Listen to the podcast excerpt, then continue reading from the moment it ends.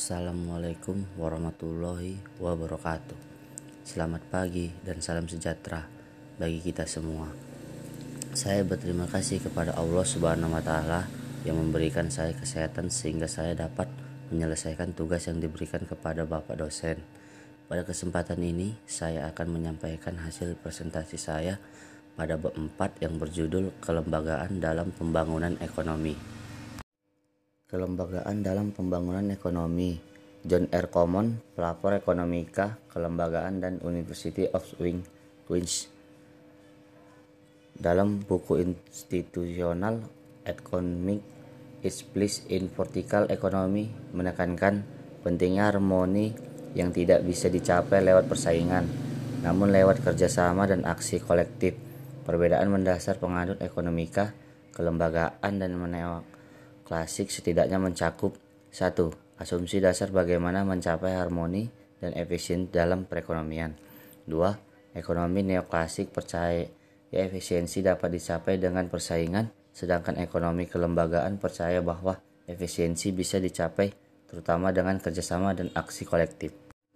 Institutin dos Marter dalam kajian historis akan teori kelembagaan sendiri sebenarnya sudah dimulai sejak lama terutama ahli kelembagaan dan tradisi as dan beberapa tokoh klasik seperti Adam Smith, John Stuart Mill, Karl dan beberapa tokoh lainnya.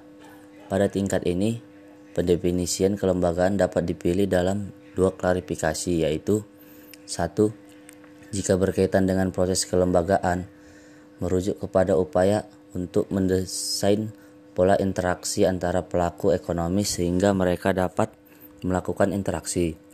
2. Jika berhubungan dengan tujuan, kelembagaan berkonsentrasi untuk menciptakan efisiensi ekonomi berdasarkan struktur kekuasaan ekonomi, politik, dan sosial antara pelakunya.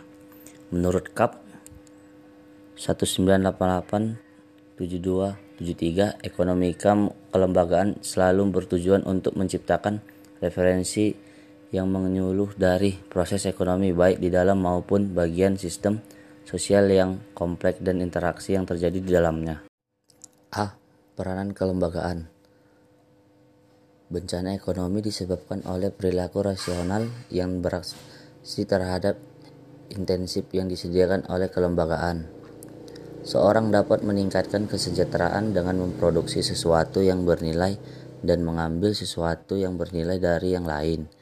Kelembagaan yang paling efektif juga mendorong seseorang untuk lebih inovatif atau produktif dan perspektif jangka panjang sehingga terjadi pertumbuhan ekonomi. B. Kerangka kelembagaan dasar Proses pembangunan dalam ekonomika Islam membutuhkan keberadaan kerangka dasar yaitu satu Syariah yang menjadi sistem hukum Islam. dua Pemerintah Islam mengakui keberadaan permanen pemerintah dalam perekonomian. tiga Sistem pendidikan. empat Hisbab. lima Bait-bait almal yaitu filosofis Islam dapat dibangun tiga prinsip yaitu berhubung berhubungan dengan kekayaan, kepercayaan dan keadilan sosial ekonomi. 6. Sistem keuangan Islam yang dijalankan di bawah arahan Bait al-Mal juga bertanggung jawab dalam kekayaan masyarakat. C. Bagaimana kelembagaan mempengaruhi pertumbuhan ekonomi? Model pertumbuhan ekonomi menjelaskan bahwa kemajuan teknologi kunci pertumbuhan ekonomi yang berkelanjutan.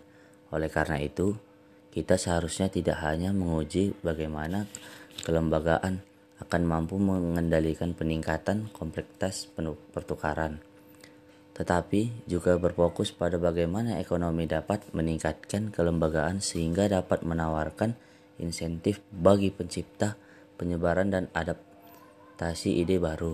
Dari aspek kelembagaan, ada sejumlah isu yang disurvei oleh WI, yaitu. Hak kekayaan B. Pelindungan kekayaan intelektual C. Kepercayaan masyarakat terlihat terhadap kejujuran penjabat dalam hal keuangan D. Kemandirian yudisial D. Studi empiri kelembagaan dan pertumbuhan ekonomi. Ada tiga kelompok faktor yang menentukan tingkat daya saing dalam pertumbuhan ekonomi, yaitu satu persyaratan-persyaratan dasar seperti kelembagaan, kondisi ekonomi makro dan tingkat pendidikan serta kesehatan masyarakat. Dua, faktor-faktor yang bisa meningkatkan efisiensi dan produktivitas ekonomi. Tiga, faktor-faktor inovasi dan kecanggihan proses produksi di dalam perusahaan secara bersama menentukan tingkat inovasi suatu negara. Dua, kelembagaan dan biaya transaksi. A. Awal pemikiran kelemahan analisis telah didefinisikan oleh banyak penulis. Satu, masalah masalah sentral adalah kekurangannya kerangka teoritis yang mendalam. Dua, analisis Coesa dinilai tidak konsisten karena perusahaan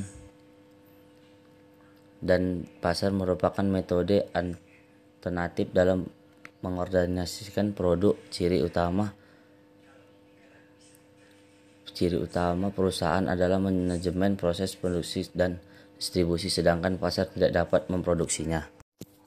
B. Analisis biaya transaksi atau ABRT Williamson meneliti sumber-sumber hingga biaya transaksi, biaya kontrak, dan alat organisasi yang membuat pelaku bisnis harus berupaya mengatasi tesis utama ABT adalah bahwa ada beberapa cara mengorganisasikan transaksi dan ini dia diasosiasikan dengan berbagai biaya.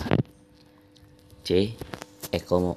Ekonomika kelembagaan baru Peran kelembagaan dalam proses pertumbuhan ekonomi telah ditegaskan oleh Douglas Nutt. Nutt membedakan empat variabel terpenting yang menentukan biaya transaksi yaitu satu biaya pengukuran nilai barang dan jasa yang akan dipertukarkan. Dua ukuran pasar. Tiga biaya pelaksanaan. Empat ideologi dan keyakinan. D. ABRT dalam perdagangan internasional adalah Dunning mengidentifikasi tiga aspek lingkungan global yang berupa yaitu satu pentingnya biaya dan manfaat dilihat secara mikroorganisasi. Dua mobilitas aset khusus perusahaan dimulai tumbuh tiga peran pemerintah dalam makro organisasi aktivitas ekonomi tiga kelembagaan di era ekonomi daerah adalah dalam investasi ekonomi daerah di berbagai Indonesia, beberapa kecenderungan yang menyediakan adalah satu kuatnya semangat memungut retribusi pajak ataupun lainnya dengan kurang memperhatikan pelayanan publik secara optimal. Dua, rendahnya akuntabilitas pemerintah daerah ataupun DPRD dalam aktivitas ekspor per penerima upeti berupa hadiah atau barang utama dari perusahaan agak berbeda. 4. Modal sosial sosial kapital A. Apa yang dimaksud dengan model-model sosial kapital? Setidaknya ada empat argumentasi yang dapat disodorkan untuk memberikan penjelasan yang cukup representatif. Satu, ikatan sosial dalam posisi lokal atau hierarki. Dua, ikatan sosial bisa mempengaruhi pelaku. Tiga, ikatan sosial diberikan organisasinya.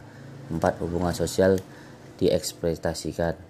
B. Studi empiris modal sosial di Indonesia adalah bentuk bentuk konkret modal sosial lain yang terdapat pada masyarakat Mandailing, Tapanuli Selatan, Sumatera Utara adalah lubuk lapangan di dalamnya terdapat suatu pranata atau aturan lokal yang disepakati bersama untuk tidak mengganggu daerah aliran sungai. Sementara itu, kelengkatan mengacu kepada sifat dan luas ikatan yang dapat menghubungkan warga negara. Mungkin hanya ini yang bisa saya katakan. Saya berharap presentasi yang saya buat ini dapat bermanfaat untuk pendengarnya. Jika ada kekurangan dan kesalahan, saya mohon maaf yang sebesar-besarnya. Selamat pagi, salam sejahtera untuk kita semua. Assalamualaikum warahmatullahi wabarakatuh.